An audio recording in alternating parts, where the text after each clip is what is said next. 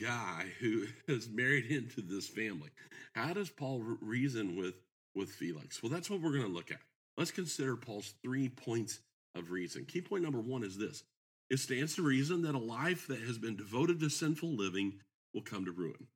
It stands to reason that a life that has been devoted to sinful living will come to ruin. Let's pick up verse 24. And after some days, when Felix came with his wife Drusilla, who was Jewish, he sent for Paul and heard him concerning the faith in Christ. Now, as he reasoned about righteousness, there we have our first first key point. Now, as he reasoned about righteousness, well, what does that mean? Well, it means that he just, they just had conversations about righteousness and how how practical it is to have a life that chooses to do the right things.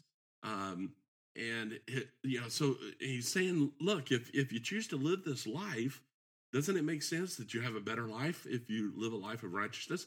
If you live a life that's devoted to sinful living, it, it, it leads to ruin. Uh, so he's just reasoning with him. He's just using some some common sense, some good reasoning skills, and saying, let's just consider the subject of, oh, I don't know, righteousness. And and as they're talking about righteousness, he's just making the point that you know people who live a life of of lies you know that they get tangled up in this web of lies and then it just ultimately it just tangles them up and leads them to ruin. Uh, people who live a life of of uh, corruption eventually it leads to their ruin. People who devote themselves to sinful things it ultimately destroys them. And his whole point is that if you live a life that is devoted to righteousness that what? Things go better so he's not he's he's not just um, you know he is he is ultimately pointing us to Christ and pointing Felix to Christ, but he's also using reason and saying, look, doesn't it just make sense that when you do these bad things, bad things happen. When you do these good things, good things tend to happen.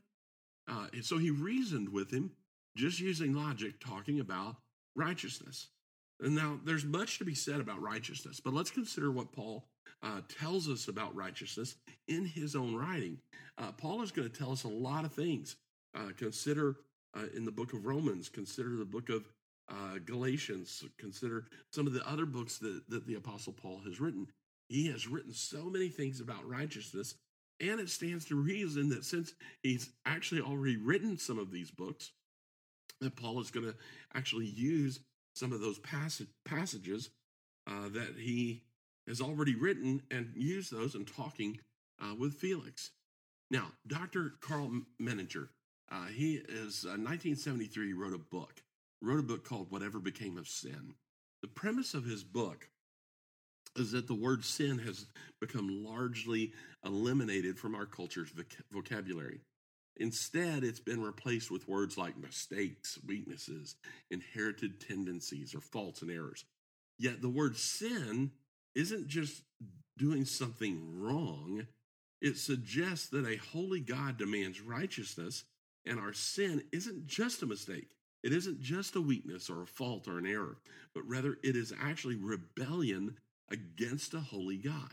So our lexicon as a culture is changing rapidly. We can see that even in our own uh, modern culture today, that our, our, our words are changing and it is removing any language that is, is rooted within a Judeo Christian worldview. So it's interesting here because as as we consider our own righteousness the bible tells us that our own righteousness is useless and christ offers us his righteousness in exchange for our own if you consider this exchange our righteousness in one hand and christ's righteousness in another and he says i will give you mine and we and he gives it over to us and then we give him ours this exchange for righteousness so we then have the righteousness of Christ on our account. And when Paul is talking with Felix, as I mentioned, he's already written Second Corinthians. He's already written some of these books.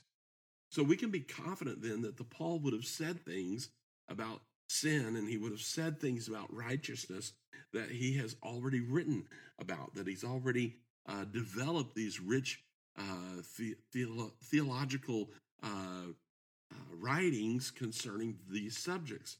So he's already written the book of Romans. So it gives us a robust theological understanding of righteousness. Consider Romans 10 10. It says, For with the heart one believes unto righteousness, and with the mouth confession is made unto salvation. I, am I'm, I'm confident that verses like this would have made their way into the conversation that Paul would have had with Felix, partly because Paul has already written these very words. So Paul is over the course of 2 years is going to use these theological topics and use it with reason to discuss it with Felix. Now Paul's second point of reason is this. Key point number 2. It stands to reason that a life that demonstrates self-control is better at handling temptation. It stands to reason that a life that demonstrates self control is better at handling temptation. Now, before we jump into the verse here, um, keep in mind what is the Apostle Paul doing here? Why does he talk about uh, reasoning with righteousness? And why is he reasoning now with, with self control? Well, these are known challenges for Felix. Um, anybody who's standing back and watching Felix and watching his family and watching the way that he rules and watching uh, the things that he's doing knows that he is not living a life of righteousness, but rather living a life of self indulgence and and pursuing a, a, a life uh, that is filled with sinful decisions. And then at the same time, uh, he has very little self control. Uh, he just is, is very self indulgent.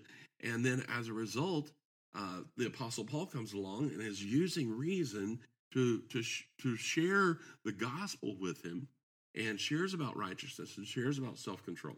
So, again, let's look at this passage again. It says, And after some days, when Felix came with his wife Drusilla, who was Jewish, he sent for Paul and heard him concerning the faith in Christ.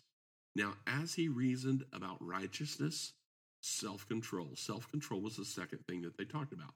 Now, keep in mind, righteousness helps us see the sin of our past and our need for Christ, while self control helps us see the temptations of our present and our need for Christ.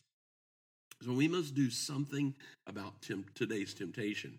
Now, Drusilla was actually Felix's third wife. She left her husband for Felix, and Felix was a political leader that didn't hesitate to lie, he didn't hesitate to murder, he didn't hesitate to get rid of his enemies, uh, to promote himself. Uh, neither of them, uh, neither Drusilla nor Felix, neither of them knew self control. They just lived lives completely uh, with self indulgence. And Paul knew exactly how to present the gospel to Felix and Drusilla. Uh, yet they were too absorbed, too self absorbed to respond to that. So call it reason, call it just common sense, but a life that is nothing but self indulgent and knows nothing of self control will result in self destruction. And that's what the Apostle Paul is pointing out to him. If you continue to do this, if this is the life that you're going to pursue, I want you to make, make sure that you understand that a life that is self indulgent and knows nothing of self control will result in self destruction. And then we have Paul's final point of reason, key point number three. It stands to reason that a life that considers consequences will be better prepared for the day of judgment.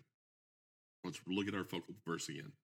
And after some days, when Felix came with his wife Drusilla, who was Jewish, he sent for Paul and heard him concerning the faith in Christ. Now, as he reasoned about righteousness, self control, and the judgment to come. Righteousness does what? Righteousness helps us see the sin of our past and our need for Christ. What self control? Self control helps us see the temptations of our present and our need for Christ. And then considering consequences does what? It helps us see how our current decisions are impacting our future and therefore our need for Christ. So, how does Felix respond to all this? How does Felix respond when the Apostle Paul reasons with him about these three things righteousness, self control, and judgment? We find out in verses, verses 25 through 27. Here's what it says Now, as he reasoned about righteousness, self control, and the judgment to come, Felix was afraid and answered, Go away for now. When I have a convenient time, I will call for you. Meanwhile, he also hoped that money would be given him by Paul that he might release him. Therefore, he sent for him more often and conversed with him. But after two years, Festus su- succeeded Felix, and Felix, wanting to do the Jews a favor, left Paul bound. And we come to the, to the end of the chapter. It's really a tragic ending to the chapter. Uh, we have a ruler who failed in his duty as governor. Uh, he had all the information that he needed uh, to make a decision about the Apostle Paul. And let me suggest this he had all the information that he needed to make a decision about Christ. But the lesson seems to be one of procrastination. He kept putting it off. He kept putting off his decision about Paul. And then what did he do about Christ? He kept putting off his decision about Christ. It, it, over and over and over, uh, he procrastinated with Paul, and over and over and over, he procrastinated about making a decision for Christ. So the problem with procrastination is that it assumes that there's going to be a more convenient time. Verse 25 Go away for now. When I have a convenient time, I will call for you. Now, that's a great lie of Satan. Uh, it is a great lie of Satan that there's always going to be time uh, to make a decision. You can make this decision tomorrow, right? Uh, that's the lie of Satan. Uh, you've got time. Don't worry about it. You can make that decision at a later time. Felix trembled at the gospel.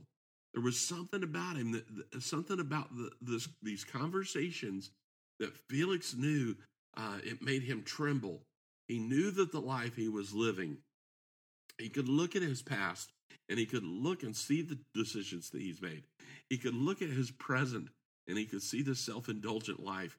And he could look to the future and it made him tremble. Uh, but his trembling was not enough to change his mind. So it's possible to experience all of those things and even experience the conviction of sin and yet be without repentance. So, what do we do with that? What do we do with this idea of of uh, of procrastination when it comes to the gospel? Well, the best thing I can say is don't delay. So many people make the mistakes of thinking, well, one day I'll change. Well, one day I'll I'll give my life to Christ. One day I'll do this. It's just not today. Well, Paul reasoned that it isn't wise to live a life that never gives consideration to the consequences of our actions. And that leads me to one last thought.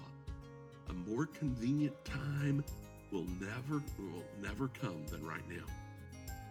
Today is the day of salvation.